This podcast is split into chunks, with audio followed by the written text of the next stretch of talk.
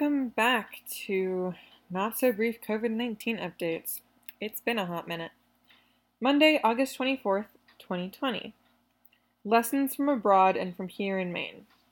I've taken a bit of a break the last several weeks from writing regular Not So Brief updates on the pandemic, and have instead posted a few brief updates.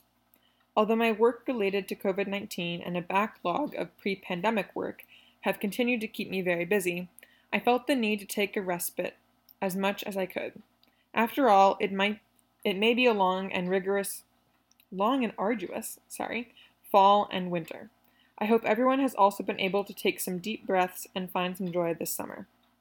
My mother used to advise me during stressful times to make sure to find something joyful every day to be grateful for, and to look around and help others who are less fortunate. I remember her telling me about the year during the Great Depression she had to disrupt her college education. Having grown up on a potato farm in a very rural area of northern Maine, college quenched her thirst for journeying with others through books and Socratic discussions. But her parents were struggling, and she needed to return to the farm. At first, she felt a great deal of self pity. However, after a short while, she saw that many of their neighbors were barely surviving under worse hardships. Although her parents were gradually losing much of the farm due to financial hardships, they were able to help feed some of the neighbors. With little entertainment available, after farm work and household chores were finished for the day, my mother and her family played cards. She read a great deal, especially books about other countries, since she dreamed of one day traveling. After a year, with the help of some relatives, she was able to return to college. She eventually became a high school English teacher, married my father, raised five children, and traveled to numerous countries. Years later, she told me when she looked back on that year during the dark times of the Great Depression, she realized what a gift it was. She had learned to find joy in many otherwise mundane activities, in the closeness she felt with her family, and in helping neighbors. Although I was planning on traveling internationally this summer, I am grateful for remaining in Maine, where I have found such joy in watching sunrises over the ocean, hiking in the mountains, and seeing sunsets over the lake. However, reading about the pandemic activity across the globe has also taught me how unpredictable it is and how appreciative I am to be living near family and close friends. I thought I would share a few recent gleanings from elsewhere in the world. South Korea, that was touted for its quick and successful actions to contain the virus, is now seeing its highest numbers of cases since early March. A large proportion emanate from an outbreak among the worshippers in a megachurch in the greater Seoul area as well as an August 15th rally attended by many of the church members to protest the government's pandemic restrictions, especially on religious in person gatherings. As a result of the growing pandemic, restrictions are now tightened in the city and surrounding provinces, disallowing people from assembling, including in churches. Many schools are closed or can only have one third occupancy. Masks are already required because cases are now increasing in other cities, health officials are warning of an imminent nationwide surge. The country's first surge in February also emanated from a church, one in the city of Daegu. As a result of these surges related to religious gatherings, some of which have been in defiance of restrictions, tensions are rapidly rising between some of South Korea's religious leaders and those in government who, or who support the government. New Zealand. With the enviable advantage of being an isolated island, managed to go over 100, day, 100 days without any new cases. However, this last two weeks, an outbreak erupted in the Auckland area, which now has spread, with the country reporting 114 active cases. Restrictions have been reimposed, resulting in people working from home, restaurants and bars limited to takeout and delivery, and gatherings capped at 10 and only allowed for weddings and funerals. Genetic analysis indicates that the SARS CoV 2 virus causing this outbreak is not exactly the same as the one that instigated the spring surge. Where this virus may have been imported from is being investigated. The answer will surely shed some light. COVID 19 ser- what? seroprevalence studies in the UK indicate about 6% of adults in the UK have been infected. This compares with 0.6% of the adult population who have been reported with the disease, indicating, as other studies have, that the real number of cases is about 10 times the number who have, who have acu- acutely tested positive. The highest rates were among young adults, racial and ethnic minorities, and those living in London. In Italy, recent data indicate about 2.5% of the population have antibodies. With wide variation in different regions, the hardest hit area of Lombardy, I'm not pronouncing that right, has a prevalence of 7.5%. Although the percent of the population immune that is needed to confer herd immunity is not known, it is likely to be at least 60 to 70%, which is far greater than these studies are indicating. This is another signal that we will not be able to let our guard down until a safe and effective vaccine is widely administered. Globally, the newest hotspot is in India. As a result, Asia now has higher numbers of daily cases than North and South America, the latter two having been the continental hotspots the last three months. JAMA last week published some observations from India on the possible added benefit of face shields when combined with masking. Community health workers in Chennai, India, while providing counseling to patients and families, were getting infected with COVID 19 at a high rate. 12 out of 62 contracted the disease in only a few days' time, despite wearing surgical masks and adhering to other mitigating strategies as was possible. Not all of the patients and families being counseled were able to mask, and it is unclear if distancing was always possible. Face shields were then provided to the community health workers to wear in addition to their masks. Over a subsequent 41 day period, none of the remaining 50 community health workers tested positive. This was a very small study, but adds some evidence that face shields, when worn with masks, may add benefit when there is close contact with those who have COVID 19 or who are at risk for COVID 19, and when other mitigating strategies are not always possible, such as distancing and others masking. I should mention that face shields are currently not a suitable substitute for masks since traditionally they are open at the bottom and sides, allowing respiratory droplets and aerosols to dissipate. They are designed to fit over masks and to provide eye protection for the wearer. But new devices are being experimented with, so perhaps a more effective substitute for masks will emerge. European Union, EU, countries are seeing spikes in cases, which seem to be due to gatherings as well as people returning from holidays after the June travel restrictions were lifted. Especially hard hit is Spain, with its seven day average of cases approaching the peak seen in April. Reports mostly blame young people for partying as well as gatherings of extended families and friends. After what, one, after what was one of the strictest lockdowns in the spring, requiring everyone to stay indoors, it seems that people threw off the chains of the restrictions and congregated, which sparked outbreaks and now a surge. The government has reinstated a number of controls including face mask mandates and outdoor smoking and drinking bans.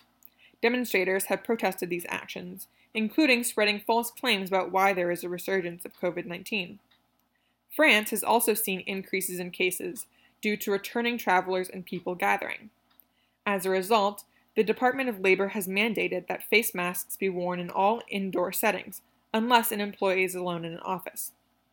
Masks are already mandated in many outdoor and indoor public places, as well as other workplaces. Schools across the EU are just starting to reopen after the summer holidays.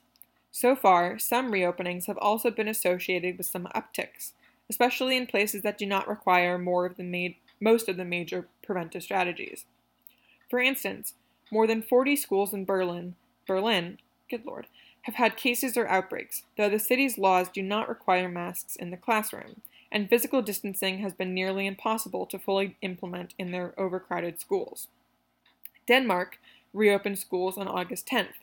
They were the first EU country to reconvene schools in the spring, when they started with primary schools after a nationwide three week shutdown, then reopened middle and high schools several weeks later. Interestingly, they resumed schools this spring before reopening many businesses, since schools were considered an essential service. Denmark did not see an uptick in outbreaks due to schools in the spring, so I am curious to see if that is replicated this fall. Denmark does not require masks in schools. Health officials there have said this is possible because of their very low rates of pandemic activity, which are among the, uh, the lowest in the EU, and because they have implemented many other strategies, such as capping class sizes to 10 to 12 students, maintaining physical distancing of 6 feet, cohorting students and staff, assuring classroom settings are well ventilated, including the use of outdoor classrooms, and implementing hygiene measures. An analysis by epidemiologists in British Columbia using their surge data indicate that at 50% of normal contacts, i.e., people having 50% of the normal daily contacts with people, COVID 19 spread stays low. However, even a small increase to 65% of normal daily contacts can result in a rebound of new cases and a surge. This may explain why the layering of measures is so important to keep close contact to, keep close contact to a minimum. In other words, even if we are with other people, so long as we're masked, distance, outdoors if possible, and maintain hand hygiene, we reduce our contacts and therefore decrease the chances of contracting and transmitting COVID 19. However, we really can't let up, since even a slight increase in our contacts with others results in an increase in transmission. In summary, scanning what is happening in other countries, I believe shines some light on helpful lessons for us, including cautionary tales. Protests against government restrictions in South Korea and Spain show that the US is not the only country facing polarization. Some divisiveness is from science being pitted against religion, e.g., in the case of South Korea and the US. Some is from science being pitted against the instincts and desires to gather, especially among young people and extended families, e.g., in the case of Spain and the US.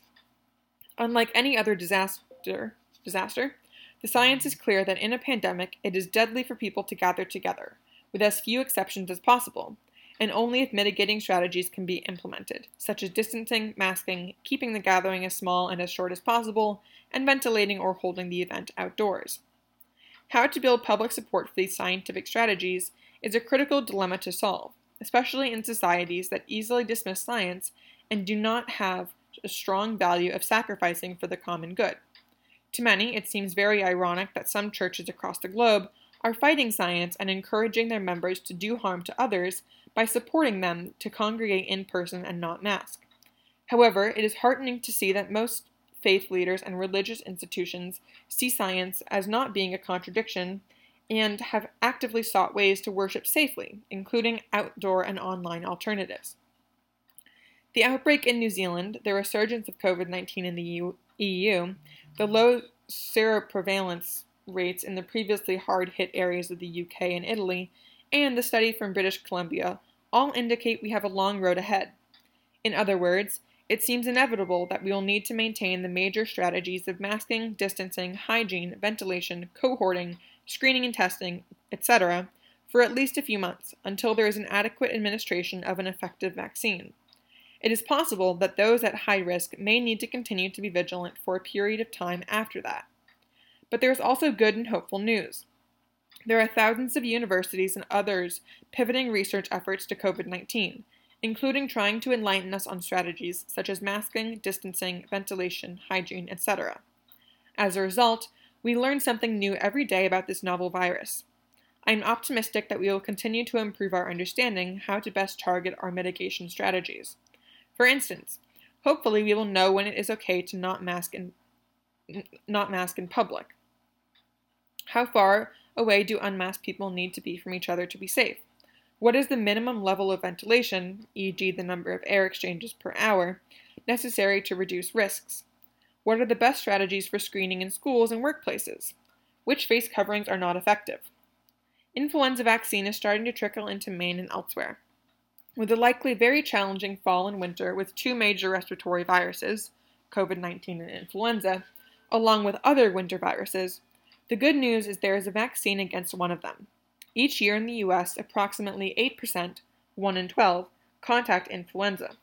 140,000 to 810,000 are hospitalized from it, and 12,000 to 61,000 people died due to this virus. Most are preventable. The single best way we can prevent this debilitating illness and to stop the spread of influenza is to get vaccinated. Although the, although the southern hemisphere was reported to have experienced a mild influenza season the last few months during their winter, this is not necessarily the usual bellwether for us. The reason is because much of the southern hemisphere was in lockdown due to COVID 19 during that time. Although there are many restrictions still in place in many parts of the US, we are far from a lockdown. There is also a great deal of COVID 19 activity across the country indicating that influenza is likely to be able to spread easily as well. However, we have a safe vaccine against this disease. almost everyone ages 6 months and older can be vaccinated against influenza. So, over the next six weeks, I encourage everyone to get a flu shot. It is a positive step we can take to protect ourselves as well as those around us. A few weeks ago, there were numerous stories about summer camp outbreaks in Georgia and other states. People were wisely asking why they were allowed to open. And when they did open, why weren't they adhering to known effective strategies, e.g., masking, distancing, and cohorting? The good news is that Maine's overnight youth camp camps have recently adjourned after a successful summer. They hosted campers and staff from most states in the U.S., as well as a number of other countries. I understand that it appears we did not have one summer camp outbreak. Maine's guidance required camps to implement all of the known effective strategies. They used a great amount of creativity to implement them, and seem to have done so very successfully. Although summer camps are not the same as schools, the experience here this summer gives me optimism that we can do the same for schools and other venues. Having worked with many youth camp directors over the years when I led Maine CDC, I found them and their campers a most creative and flexible group. Teachers I know or have known, including my own mother, grandmothers, aunts, and nieces, as well as school children, are similarly innovative and adaptable, and which are key ingredients to reopening camps as well as school. We are also fortunate in Maine to, to sustain low levels of pandemic activity, although some recent outbreaks are concerning. This gives us higher chances to reconvene schools successfully in the coming weeks. During this summer, we, we may not have been able to travel, but we've continued to learn about COVID 19, including from the experiences across the globe, as well as from Maine youth camps along our lake shores and mountains. One of the more pretending lessons from around the world is that this fall and winter could be very challenging. As I write this, I can hear my mother reminding me to take a deep breath and find joy in something every day, including from helping others and watching the sunrise. I also remember another lesson she taught me. Growing up in Maine, my mother helped teach us to ski. I remember her saying, Keep your eyes focused on the trail and keep your knees bent and flexible so you can ski over the bumps without falling. Indeed, we will get through the journey before us this fall and winter if we can remain focused on the trail that the evolving science is unveiling to us, and if we can remain flexible. While there are many, um, while there are many lessons from around the globe, sometimes the most important ones are found right here at home. Anyways, um, there's a whole bunch of links to all the data that was mentioned and everything in this post that's at the bottom of the post on Facebook. So check that out if you're interested. Stay safe, everyone.